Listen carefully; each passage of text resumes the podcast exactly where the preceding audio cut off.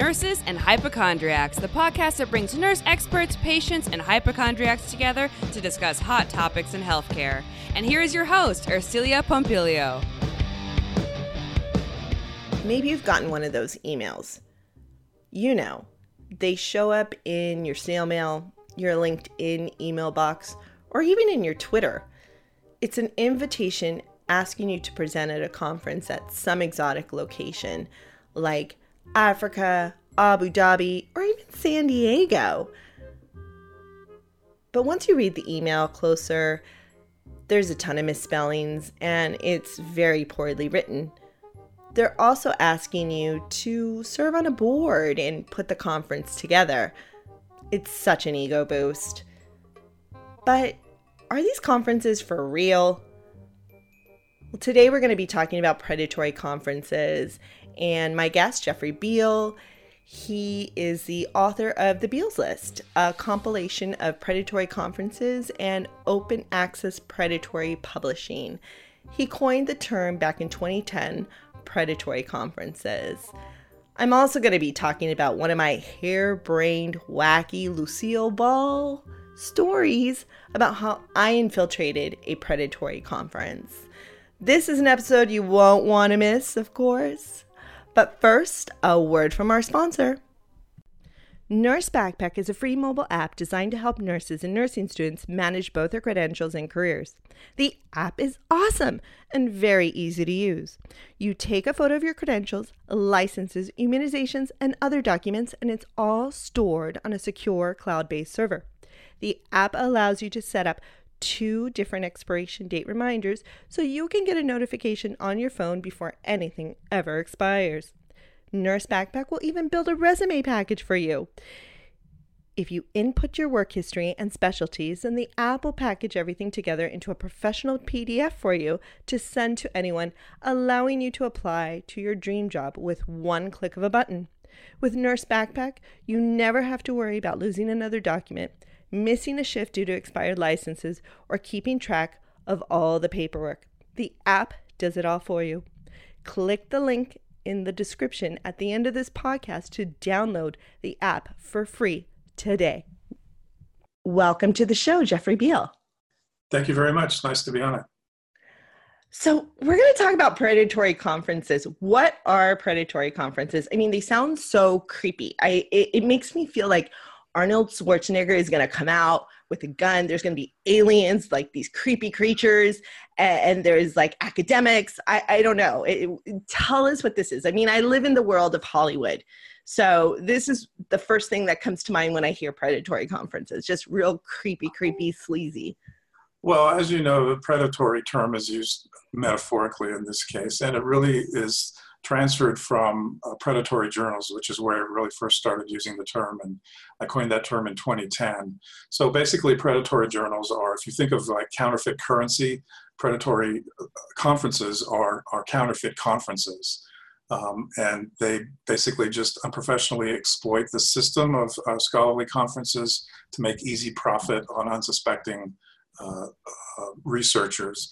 And unfortunately, there are some researchers who take advantage of the uh, predatory conferences in order to get academic credit for themselves, the same way that people take, take advantage of predatory uh, journals. So, how did you get involved into researching this? Because you have a website that you had started uh, about a long list called the Bealls List of mm-hmm. predatory conferences. Well, it all started back in uh, 2008 and 2009. At that time, uh, I was a faculty member at the university and I was on tenure track. So when, when you're on tenure track, you're always looking for opportunities for publishing and speaking sure. at conferences because you get academic credit for that. And it was at that time that I started to get emails, uh, spam emails, um, inviting me to either submit journals to open access, to submit articles to open access journals, um, and actually the predatory conference uh, invitations didn't really start to come until later, until after the predatory publishers became prominent and, and, and ubiquitous. So it was really, at that time, it was really just invitations uh, to submit articles to, to really strange looking journals with titles that were very close to titles that of journals that were familiar to me, but they were different journals, and they also were full of grammatical uh, mistakes in, in the invitation letters. Very interesting. Did you ever attend one of these predatory conferences yourself, or or the journals? Like, did you ever submit just to see? I, I mean, because they charge you to submit, correct? Well, they don't charge you to submit in most cases. They charge you to publish after the paper is accepted, which in predatory journals, almost everything that's submitted to them gets accepted because they use the open access publishing model, which in most cases the authors are charged a fee upon acceptance of the manuscript. Instead of there being a subscription charge to libraries, the content is open access and the journals are financed by those fees charged to authors. So, no, I never submitted a paper to a predatory, uh, predatory journal. Um, I tried to avoid them. But a lot of journalists have done that. They've done sting operations. They've attended predatory conferences and submitted bogus articles to predatory journals. I don't think it's okay for faculty members to do that. I think that you know the, the whole scholarly publishing system works on the on the honor system, and you should always try and be honest at all times, even when you're investigating uh, predatory journals and predatory conferences. But for for journalists, the ethics are different, and and it's okay, I think, for them to, you know, to use the subterfuge in order to carry out their investigations.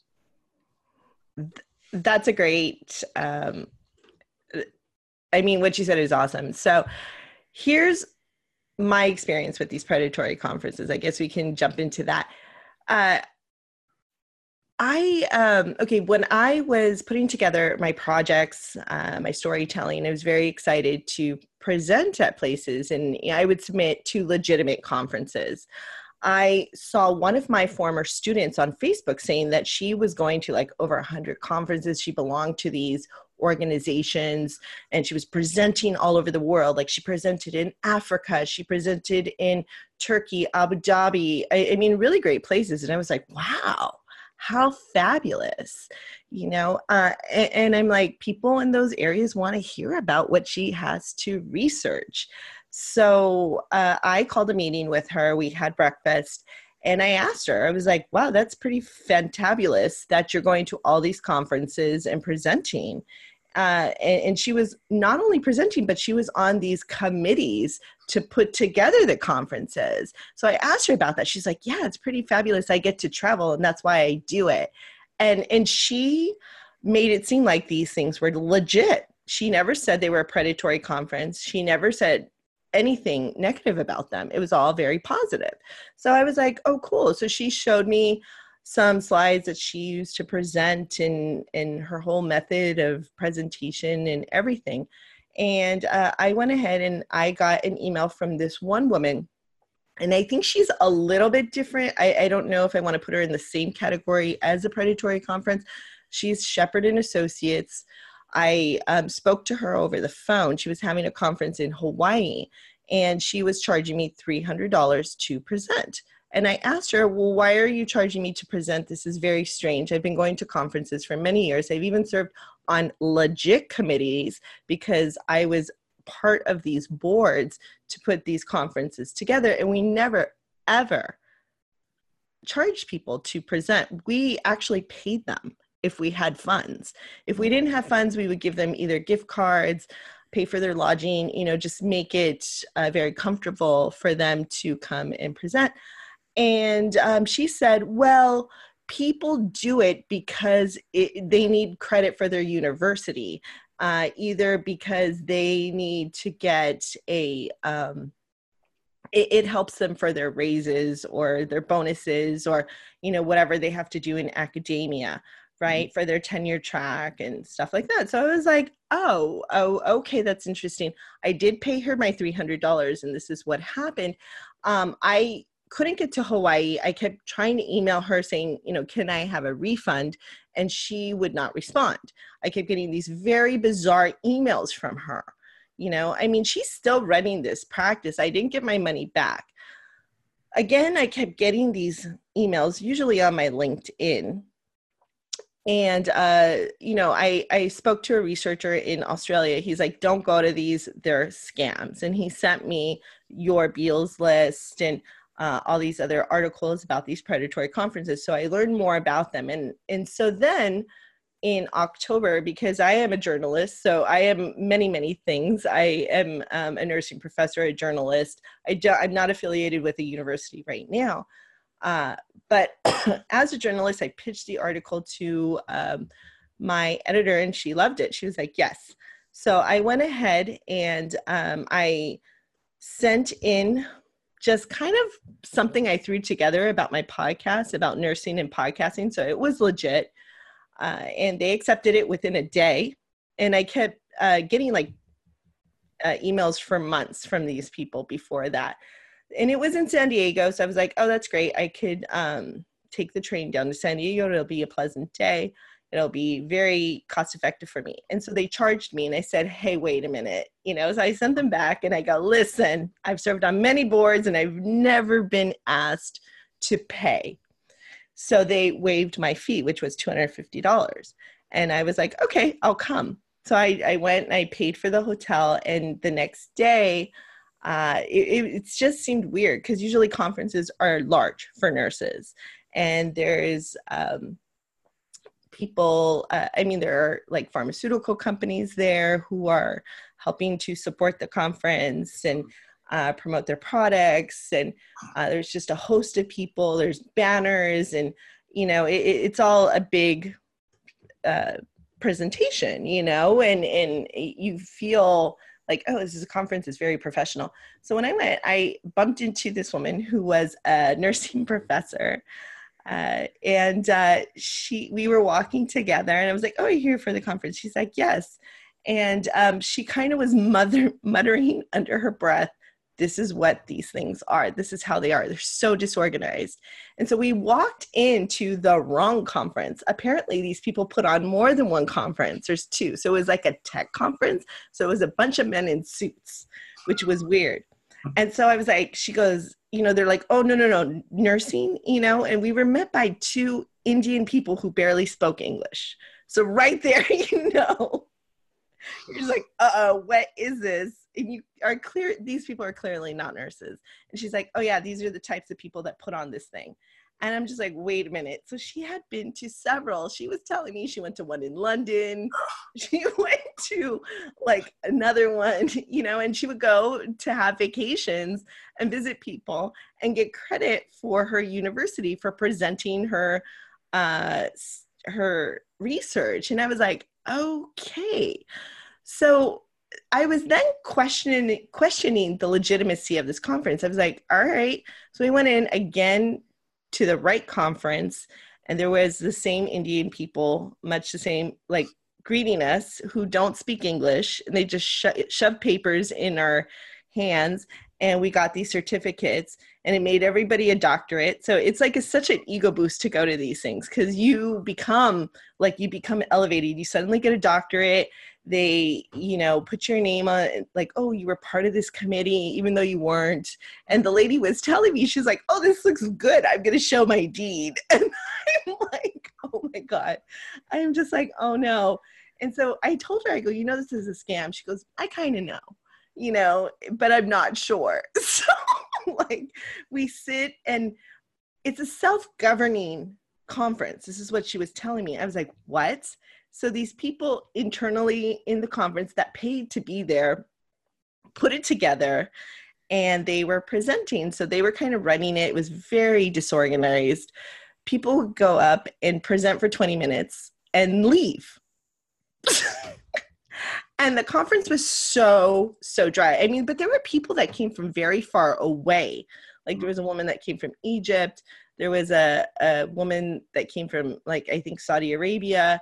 Uh, there were people that came from outside of the United States. I was one of the only local, somewhat local ones uh, that came from Los Angeles. And there was even a nursing student there. And I just, I was heartbroken, you know, because these people all had paid.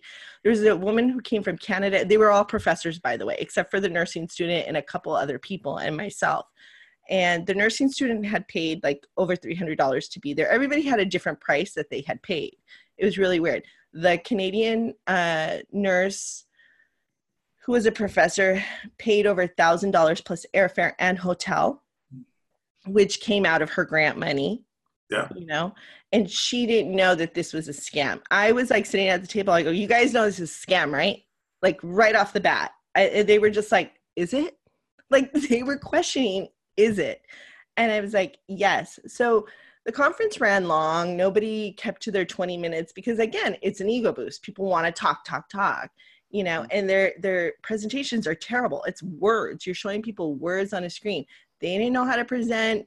There were no pictures. It was dry. So lunch comes around and it was a fabulous lunch. I mean really nice sandwich um, put together thing and a salad bar. It was really good. So i was sitting there. I kind of went to lunch late and um, i ran into the soup people having the other conference and there was a woman sitting next to me and she was from i believe she came from croatia somewhere very far away another country and she just i, I could see the cognitive dissonance in her her face. Mm-hmm. and she asked me you know she's trying to talk to me and she's like so um, i didn't see you in our conference. I go no i'm doing the nursing one.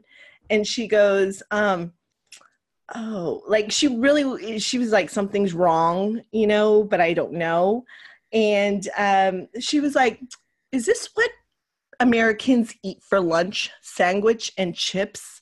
And i just was like well a lot of people eat that for lunch. I mean i'm italian. People in italy eat sandwiches all the time for lunch you know. It's kind of a not really american thing but um, that was our discourse. I go back to the conference, and again, it's very disorganized. But there were people that came to present posters and kind of left because they were like, uh, "What's going on here?" And they had paid to be there. I had to catch a train, and um, I just, you know, I, I had asked if I could present and leave. And the person who I asked to switch, he said no because his wife was taking him to his birthday dinner or something and he had to present. And i was just like okay. So i just went up there because i had had enough. And i went up to there and i took the mic and i go for your information this is a predatory conference. As you can see we've dwindled. We started out with 20 or 25 people and now we're about 10 and people have gone long. These presentations have been terrible I didn't pay to be here. I know you all have paid a lot of money because I was asking people how much money they had paid. I go, I would suggest you get your money back. And I go, don't you think it's a little bit weird that the woman that we've been getting emails from, Stella Lopez or whatever her name was, is not here? Where is Stella? And I'm like, Stella! I'm doing like the streetcar named Desire. Stella! Like, where are you? And there was no Stella. So I just left. And the Canadian woman grabs me and she's like, Do you really think this is a predatory conference? I'm like, Seriously? What is wrong with people? Yes, it is. And she goes, My dean is going to kill me. She told me it was a predatory conference. And I was like, Duh. so that was my wild experience. I mean, I used to watch too much Lucy. I love Lucy back in the day. And uh, actually, Lucy's daughter uh, is one of our neighbors in Palm Springs. I think she actually just moved, but she was in our complex. But, um, you know, Lucie Arnaz. Mm-hmm. But anyway, I attribute my antics to her because I love to expose stuff like this. It's pretty wacky. I like to have fun. And I just couldn't believe people were wanting to believe this was real, and it wasn't. Do you remember the name of the organization that sponsored that conference? Uh, I still have it. She still sends me emails because then she sent an email back and said, We apologize. We know that things went wrong at this conference. But they got the money. But they got the money, you know. And I told people, you got to get your money, try to get your money back. I mean, they're not going to give it back to them. Was it, stuff, um, but was it conferenceseries.com? No it was another one. Um i'll find out which one it was. Actually i could i could probably look up in my linkedin it was Waset, w-a-s-e-t yeah it was was i think it was waset yeah. Um it, it, was just one of those. There's so many uh yeah. bizarre ones so yeah. but They probably held it in San Diego because, as you know, that's a big tourist destination. So people from overseas who want to go to the U.S. they won't won't want to go to Detroit or St. Louis or something. But but San Diego is really attractive, and they probably used university money to travel there as well. They did. They a lot of these people did use university money to travel, money from their grants. That's what they were saying. You know, I, I mean, some of them, eh, God bless them, thought it was a real conference. Uh, some of them knew it was fake, but were like, "Hey, I'm here on vacation."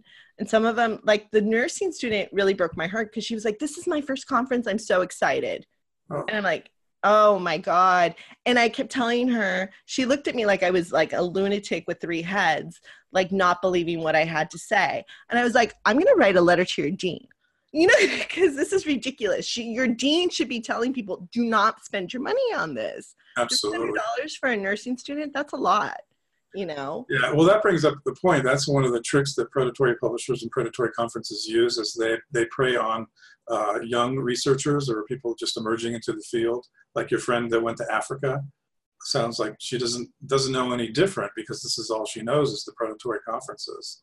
right. Well, no, she does other conferences too. Really? Which, yeah, she's now in a PhD program, and she does. She goes to other legit ones too. I mean, I think she's um there's people that are just clueless I, I, mean that are just like oh, okay yeah sure we'll just go with it so wow. At a lot of the predatory conferences, every speaker is keynote speaker, and every paper that's presented wins the best paper award. Right. Exactly.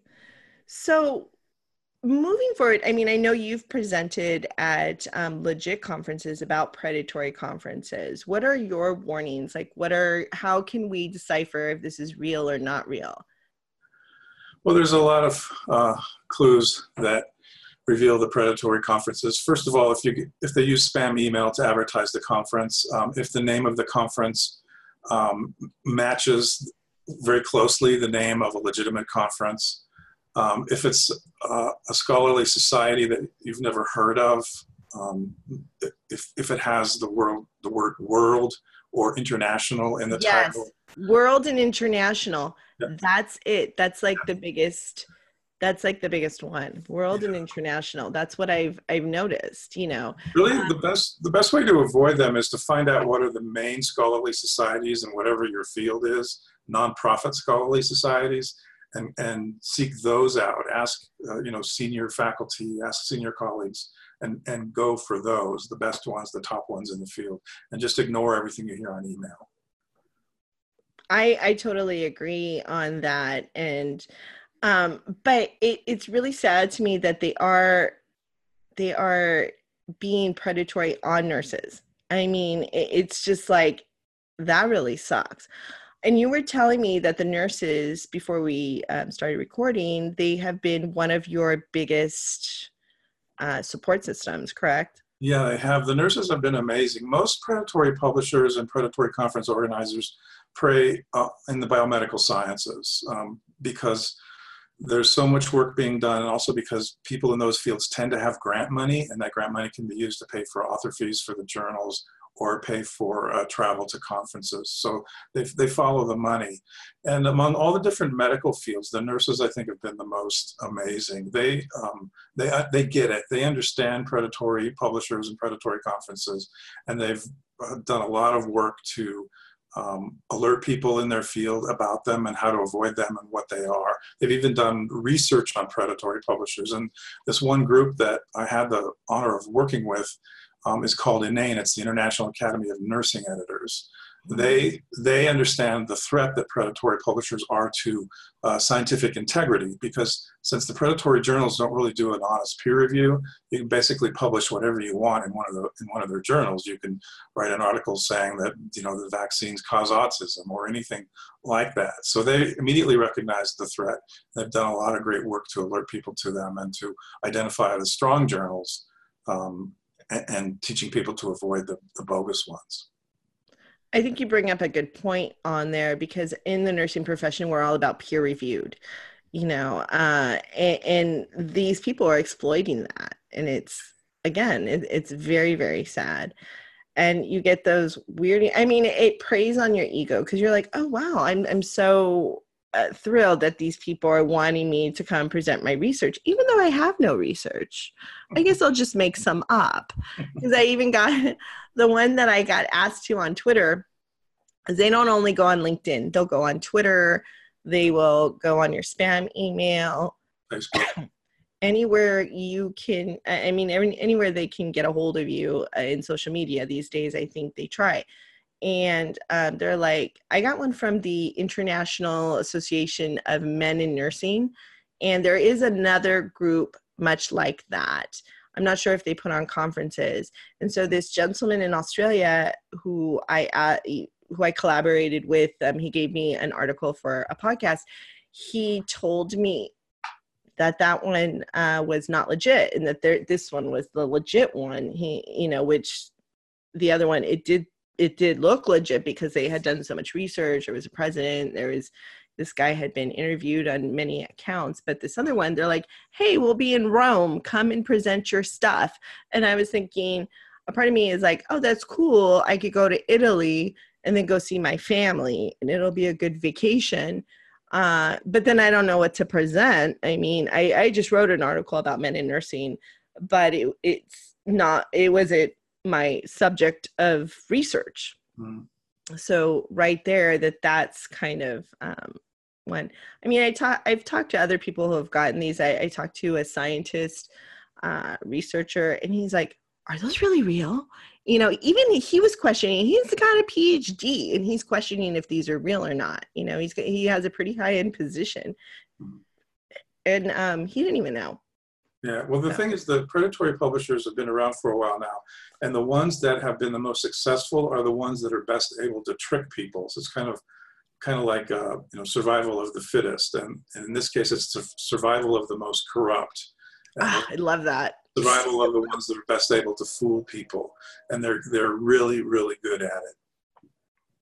So how can we get rid of these? I mean, is there no laws uh, uh, about them? It's just like they keep going on, but it's like, what can we do? Do we bring it up to the federal government? I mean, I, I don't know. How do we go about, you know, other than telling people don't go to these? It's like they still keep going forward, and it's terrible. Yeah, the the method I used was to try to just educate people and list them and name and shame them, and that helped a lot, I think. But it, you know, still, it didn't completely solve the problem.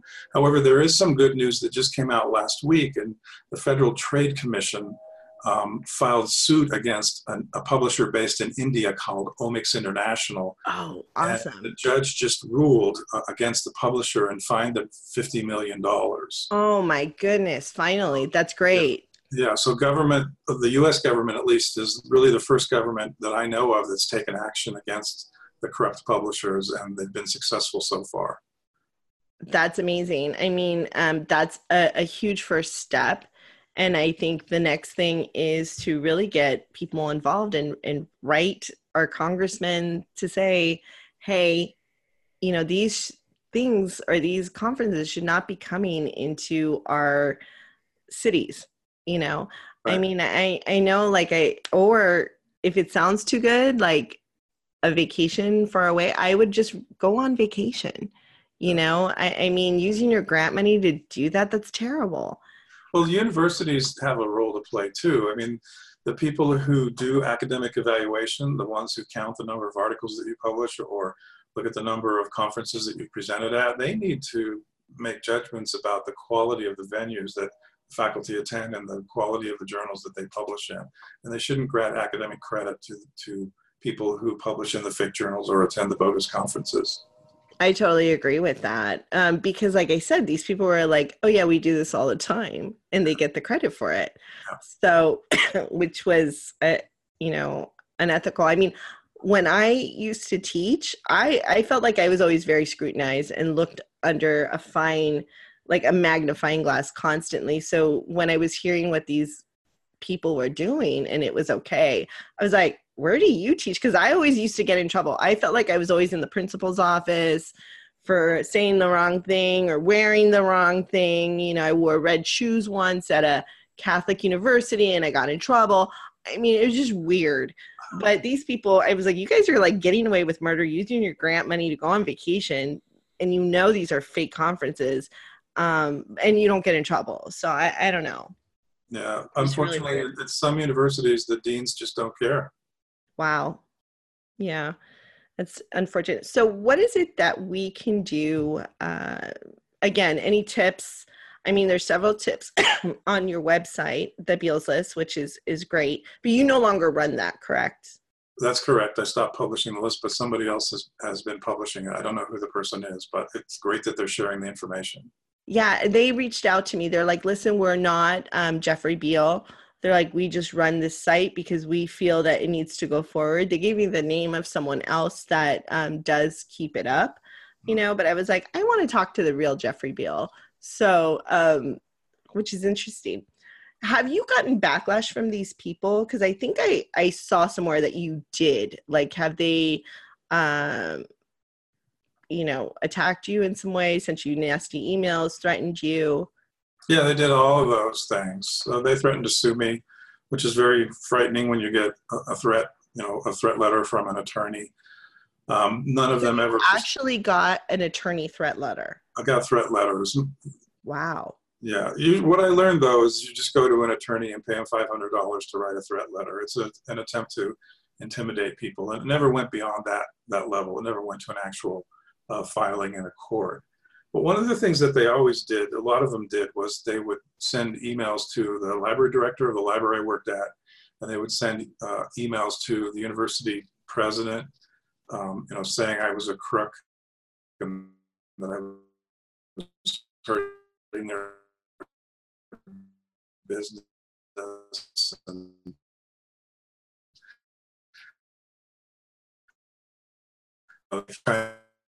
like that to be turned over to the university as is annoying that would so them rid of oh wow problem. and so how did you deal with that did were they on your side i would assume and Yeah, they were. uh, They were on my side until about the last year. Then I started to get a lot of pushback from my university and also from people in the library. oh wow So that's one of the reasons why I decided to retire.